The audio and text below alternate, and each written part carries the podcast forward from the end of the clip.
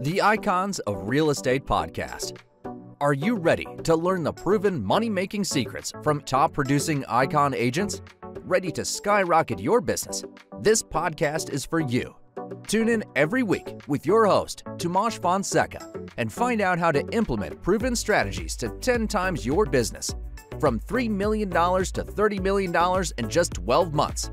Brought to you by the Masters at Real Estate Marketing, Arter SEO.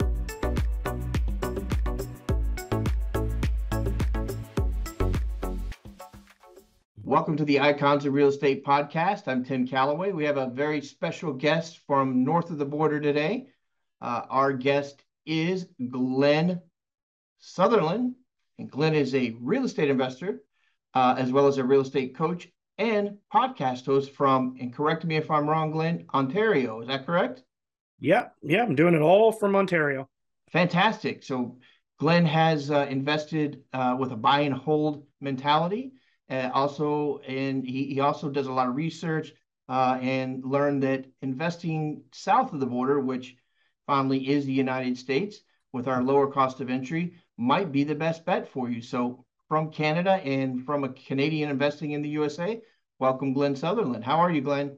I'm doing great. Thanks. Thanks for having me. Yeah, no problem. So let's just start from the beginning. Um, you know, it's it's not often that you know we hear here in the states that hey, you know, from another country, this is this is a good place to invest. So how how did you get started? Uh, one, investing. Two, how did you get started investing in the states versus uh, maybe just Canada?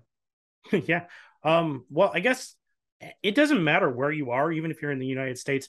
The odds are that your backyard is not the best place to invest in the entire United States, unless you're that. Because really, like no matter where you are, there's going to be one neighborhood that's probably better, one city that's probably better. Um, so um, I started like most people. I started with my own backyard. Um, I used to live in Cambridge, Ontario, and I was investing in Cambridge, Ontario, and the next city north of me, which is Kitchener. Um, and I was doing uh, rental properties there, and it was doing okay. And I had a tenant that moved um, about two hours away, and they were amazing tenants. They paid on time. They uh, were painted the house on their own, the interior. They and they did a really good job. Like they did, they were constantly improving the property. So I wanted to keep them as a tenant. And I, whenever they were moving, I went and bought a place over there for them to move into because oh, I want wow. to keep them. Yeah, but it also made me realize that um, and start to build systems, right? To be able to work this from a distance. When it was in my backyard, the the big crutch you have is yourself. And I started going to the property, cleaning stuff, fixing stuff. I was constantly doing way honestly way too much of the work, right? Um, and as I got farther away, I had to learn how to hire people, start working with people, start building teams, and start building systems in order to run this whole thing. And this was back probably uh, I don't know seven eight years ago and in that time frame um podcasting wasn't what podcasting is now um right. now there's so many podcasts and back then for real estate podcasts there was like 10 or 15 it right. all that existed and they were all american based um i don't at least any of the ones i was listening to were not canadian based so I started hearing this and listening to it, and I started talking to some of these people who were doing this in the US. And I realized that there was a bunch of stuff that there was a bunch of advantages to doing this in the United States over doing it in Canada, right? Um, like the big one is landlord law. Our landlord law is not great in Ontario, right? Oh. Uh, to do evictions can take you six months to a year, similar to California law, right? It's it's really right. tough. It's really in the tenant's favor. Um, so that's what I, I, usually say is the easiest comparison is to compare it to California. Um, so anyway, I I took the dive into the United States, you know, and I, I don't know what you, what you're looking for. I, I, can talk about like the um the laws, the whatever, but whatever. What what what would interest the people who listen to your show the most? Yeah, I mean, for sure. I think I think uh, most folks that are listening, it, it's kind of a, an inverse. You know, from from the American side of it, you know, is it wise to invest in Canada? And from the Canadian side of it, you know, what's the draw to the United States? I know you had mentioned a couple of times like friendlier laws. And I think you're alluding to it there when you talk about it being similar in in Canada to, to California. You know, is there a sweet spot uh, as far as states go, as far as in the United States, which state is kind of a sweeter deal? And we, we talked about, you know, you you being a visitor to, to Florida. You know, is there any one state that seems to be a better fit uh, overall? Well, there's there's lots of states that are great, right? Um, and I think it's figuring out what your strategy is and then matching it up with the state, right? Um, so if you're trying to do like just straight buy and holds, you're probably going to do best off in the interior of the United States, okay. the the middle of the United States, because the purchase prices are lower. You put when you end up putting some leverage on purchasing these properties, you're really putting down very little amount of money. Um, and you're still collecting a decent amount of rent. So you're like your percentage wise, you're going to do much better. But actual amount of money that's actually showing up is going to be less because the rents are less, right? But percentage wise, for just straight rentals, and then um, I, I, like the you know more borders, you know the Floridas and stuff for flips. They do really well for flips. And then you know like really the um, if you're gonna do uh, like rent owns or not rent owns. Well, rent owns work everywhere. Everyone's looking to be a, a homeowner, so we do those. Uh, but I still mostly do those in this the center, and it's mostly just because the mortgages are more expensive in Florida. Not the rate, just just because it's a higher price point that I'm right. paying a higher amount. Um, actually, for Canadians, there's even if, probably for Americans, there's a lot more mortgage options in Florida than other places. Right. Um, but um, if you're going to go into the Airbnb field, then you know it, it, you can do that anywhere, but you have to have an honestly, you want a big attraction. You can do this in any little city, um, but you know I've done it in like some little towns in Ohio, and it does work. Um, mm-hmm. The problem with mine is I was too close to the university, so I was attracting parties. ah. yeah, maybe that's so, a new website we should start. The Party B and B. Yeah, no, you don't want that. No, you don't want that, right? you don't want that. It's a, you know, it's the every weekend getting the call from the the local police authorities telling you that they need to clean this place out and they need you want they want permission to go in and you're like go go in clean it out it's four o'clock in the morning they're disturbing right. all kinds of neighbors let's get it done right you're like i can't believe i'm having this call at four in the morning first of all yeah. you know this isn't what i signed up for so you know i know and we're going to get into your, your your coaching here in a bit but i wanted to, to kind of brush on some topics there. Uh, you know analyzing uh, deals that's one of your topics. And you know how do you analyze deals when looking for a property? Okay well there's a lot to that right? And it also like the same sort of thing it's just going to depend where you're at what city or what what kind of uh, state it is. Um, a lot of times what i'm looking for with my rentals is i want purchase plus reno to be 65% of the arv right? That's my kind of golden formula mm-hmm. um, mm-hmm. that I'm like trying to do when I'm working in like the, you know, the Missouris, the Ohio's, the Indianas. Um, right. The thing is, if you go into Florida, you go into Arizona, you go into you know more expensive states, you just ain't. It just isn't there. Right. it's it's going to be very difficult unless you get into very rough neighborhoods, right? Um, and that's one of the reasons because I want those kind of ratios. Um, and it's because of lending that I'm looking for those kind of numbers. Um, and because a lot of times uh, foreign national lending, because believe it or not, as an American investing in the US, you're going to get better interest rates and better leverage than Canadians because honestly, we're more risk, right? right. Um, even if we pay, even if we have the credit score, they don't have the same recourse to chase us down. Um, so um, a lot of times, and it fluctuates throughout the year what the leverage rates is. Sometimes it's 75 on a cash out refi. Sometimes it goes down to 65, uh, which is kind of where it is now because lending's not looking great right now. Um, but I want to be able to perfect BRRRR these. Meaning, whenever I refinance, I want to strip all of my money back out of the property in order to be able to do be buying it. So that's that's why I'm looking there. But when I'm looking to buy flips, I'm not looking for that same thing. I'm looking for a set amount of money right? I want a, a, certain number I'm trying to hit. Like I want to make, you know, uh, my partner needs to hit a certain percentage to make in a certain amount of time, and it depends on how long the reno is. But I want to hit like you know fifty thousand or eighty thousand dollars on the flip, right? And it has to be worth it with these uh, carrying costs. Because if you go into markets uh, that are more expensive, you're going to take out bigger loans on the projects yeah. while you're doing renovations, uh, and the carrying cost is going to be higher. So it has to make sense, right? Um, the whole thing has to make sense. Right. So you, you mentioned partners, but I it, it kind of triggered something in my mind. Do you look for uh, realtors in specific areas to do the boots on the ground work for you? Uh, are you coming out looking at the property, surveying the property, doing the legwork? How does that work for you? No, yeah, I use uh, use realtors and wholesalers uh, mainly. Awesome. Um, and I think the trick to to talking with, I think this this might sound really obvious. It's probably come up on your podcast a dozen times, but when you're talking to realtors or wholesalers or whoever's finding you these deals, be very specific about you what you want. Right. I don't. I if someone's uh, when realtors send me those trickle down lists of, hey, here's every property in this price range, I'm like, unsubscribe. Yeah, this is too much work. It's gonna be like if you want my business, like send me properties that you think are gonna be fits. I'll run my analysis on those things and everything. You know my numbers. I'll send. I'll tell them all the numbers I'm looking for, the neighborhoods I'm looking for. Right. Every single hits, I will buy every one of them. Right. it's, it's a game. It's harder to find the properties than to find the money. Yeah, isn't that crazy? And and, and I would say uh, most novice investors, uh, and it doesn't matter where you're from uh, most novice investors, that's their big fear, right? Is is I don't really have the capital to do this. Uh, can can you speak on that a little bit? You know, what? Well, actually, let's just go into your coaching. I think that's probably a bigger, you know, a bigger area where you you, probably cover that a little bit. Um, you know, you do coach individuals who are looking to partner with you and and build teams uh, here in the states. Uh, what does that partner look like? What does that student look like? And you know, who should they be? Is it everybody? Or tell me about that.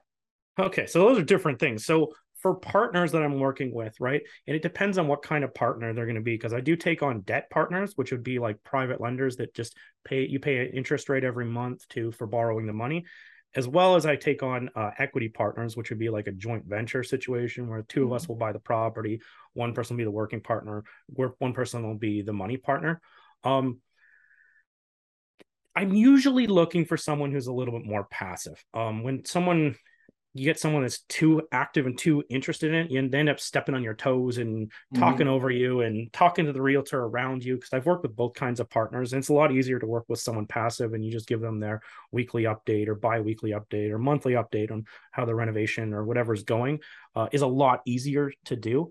Um, I'm not interested. I don't even care what the tile looks like. I don't care what the right. paint color is. I don't care any of this stuff. So whenever I get some partners that are used to doing this themselves, they're uh it's a lot, right? Because it's going to be a lot of calls and they're going to be picky about a lot of these things. And I'm like, no, I want to buy, like, I want the contractor to buy tile in bulk and put the same tile in all my houses yeah. and get me a discount on it, right? That's what I'm looking for more than I want each house to look unique. I'm not a HGTV flipper or an right. Burr. Um, like it's okay for mine to look all the same, right? I'm right. sometimes not as glamorous there. Um, for students though, I'm looking for someone the opposite that is very active. Um, after um, I usually do five on one coaching, right? Because you got to scale this. There's too many people that want to do it. Mm-hmm. Um, and I'm look. You can usually tell by like week three or four of the program who is going to be successful, and it's the people who are actually taking the steps. Like the first week we do an intro, the second week we start talking about markets, right? And the, the students that start going, oh well, maybe I should be doing this market analysis. You showed me how you did a market analysis and how you looked at the sub markets and how you're doing all this. And the ones who start doing it themselves and then the ones that would, you know, the next week after that, we start building teams. The ones who start contacting contractors, contacting property managers, and going through the questionnaires and filling the stuff out and working their way through it. Those are the ones that are going to be successful. And it's, you know, right. there's no secret formula. It's obvious the ones that are doing the work are going to be successful. The ones who say, I'm going to finish the whole course, see the whole thing, and then I'm going to try to figure out how to put this all together myself. It's going to be so much harder because it all builds right. on each other. So it's for coaching, active for for investors partners passive. Sure. I mean I've, I've hired coaches in my life at different stages of course and uh, you know it, it, it's for the betterment of of of me right? I mean it coaches whether you look at them from sports whether you look at them from business or person you know your your person uh, they're there to solve the problems and the day-to-day complications that people run into.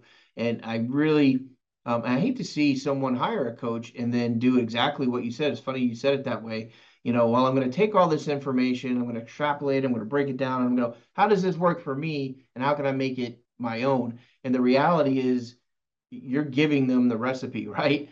I mean, you there's nothing hidden. Right, there's nothing hidden. You're transparent. Here's the keys to the kingdom.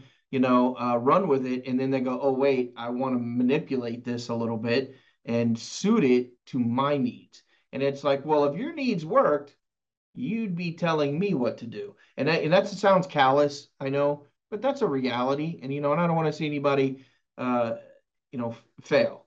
But, but think, it is a win-win. Everybody yeah. who's a student, there is a win-win opportunity from everybody. because the people who are passive people or you know passive we'll say investors who aren't interested in doing all the work and once they see what i actually do when they take the course and they see how much work there is involved in doing the business that i do right. a lot of them go some oh, several of them will say i'm not interested. But you know what those people are? Those could be your partners. Yeah. Because they understand everything you do. They understand all the work you're putting in. They respect the work you're putting in because they've seen your whole system. You've showed them the back end, you've shown them how it works. They see that you've been successful and they could be perfect passive partners to actually work on the projects with you. Yeah, that's great. No, really. So we've talked about the past, kind of how you you you got here, and then we talked about what you're doing now, and you know, kind of how you uh, vet things and and research things. So let's talk about the future a little bit. Uh, you know, real bland bland question here, but you know, where do you see your business five years from now versus today? whether it be your coaching business or your, your real estate business? Kind of where do you see yourself five years from now?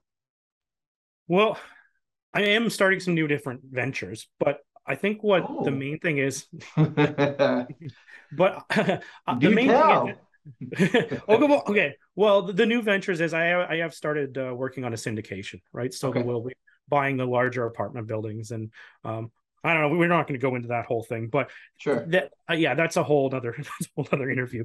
But yeah, we're looking at buying some bigger things, and uh, with being in bigger projects, and even my future, um, I think every single month I'm trying to free myself from the business more. Um, it's figuring out what you do, um, writing down what you do, and then figuring out who else could do this. And it sounds really easy. Um, and at the start, it was really painful. Um, and you're still going to have to have checks and balances for everything which is the big thing but I, I, what i'm trying to do is I, I want to be the person well to to actually do the, the interaction with the people mm-hmm. and slowly farm out as much of the actual work of doing this. Um, you know, for some of it, some of the obvious ones are, you know, instead of doing bookkeeping, hire an accountant, which I've right. done. Um, and then there's certain things you're like deal analysis. Could I hire someone to do that? And I just give a thumbs up or down. Could yeah. I hire someone to do a lot of these other parts of the business so that I'm not as active, not having to do that part of it, instead doing the part I enjoy. right. Right. I mean, uh, you, you, it's got to be that why, right? I mean, it's got to be that when you wake up in the morning, you go, you know, I look forward to doing that. Oh my gosh, but I've got four other things that my personality or or whatever dictates that I'd rather not do. And I think once you get to that one thing uh, that really motivates you every day, it's not a job anymore, and it's something you can kind of relax. And especially if you can replicate it uh, in in every part of your life and every part of your business, it just booms, booms, booms, booms. Uh, yeah, so that's that's good stuff, man. It really is. So give me some predictions you know, kind of putting you on the spot. I didn't tell you I was going to talk about predictions. Uh, housing market, you know, what do you see? Uh, you know, it's been an interesting time. Um, just it, well, for the past few years, especially with COVID and everything else. Uh, but you know, we, we're seeing a little bit of shift, a little bit of moderation happening. Uh, you know, where do you see things uh, short and long term? So I I know anyone who tells you they know what the future is going to be is a liar. Oh, um, so whenever That's why COVID, I asked you, Glen. That's why I asked. when COVID started, um, right. everybody thought it was the end, right? Yeah. Um, I, I knew a lot of people that just stopped projects, didn't close on projects that were going to do it, and I kept going through, and it gave a lot of opportunity, especially the very start of COVID, because a lot of contractors became available right. that weren't available because people just got scared and done. Um, the same thing is kind of happening now, right? The people are scared, um, and it, it will cause a slow. The the interest rates are jumping crazily in both countries, sure. um, which is going to scare people as well and make numbers harder to work, right? Um, I told you about my formula to buy. Yeah. When you're working with a formula like that, there's lots of room before you start losing money, mm-hmm. right? You there's you pat it all in. And um I you know, there's always going to be ups and downs in the market. And there's there's going to be a dip, but to say this is a recession, in my opinion, I don't see it. Um, the reason is that it's not the same factors that were driving 2008. It is you know it's it's a, the biggest part of it is in my opinion is these interest rates and that's yeah. controllable by the fed that's controllable by the government these are numbers that they can actually change to if things start to go bad they don't want to see this happen again they don't want a 2008 sure government has the ability to change it none of us do Yeah. so that's how I look at it. yeah. Yeah. And you're right. right. And his, yeah. And historically, uh, actually, uh, even with the rise in interest rates, interest rates are still fantastic. Um, you know, I, I'm I'm dating myself a little bit here, but you know, I remember 17%, believe it or not. You know, I mean, I was around for that in the early 80s. Uh, you know, for so for my son, you know, I have a, a son that's uh, looking to buy his first home, and he's like, "Gosh, Dad, you know, six and a half percent. It was just four and a half percent." I just go, "Yeah, why don't you just sit there and do nothing?" You know, I mean, uh, you know, if you love a home, or whether you're an investor or you're a long-term buyer, or you're going to live in it, you're going to rent it out, um, worrying about five and a half percent versus six and a half percent, or whatever it may be, you know, for someone, I, I don't think that's justified paranoia at all. Uh, right. Relatively speaking, where where we're supposed to be. So, well, I have two tips. I'll give two tips yeah, for you jump. So, two tips for this if you think there's a recession coming.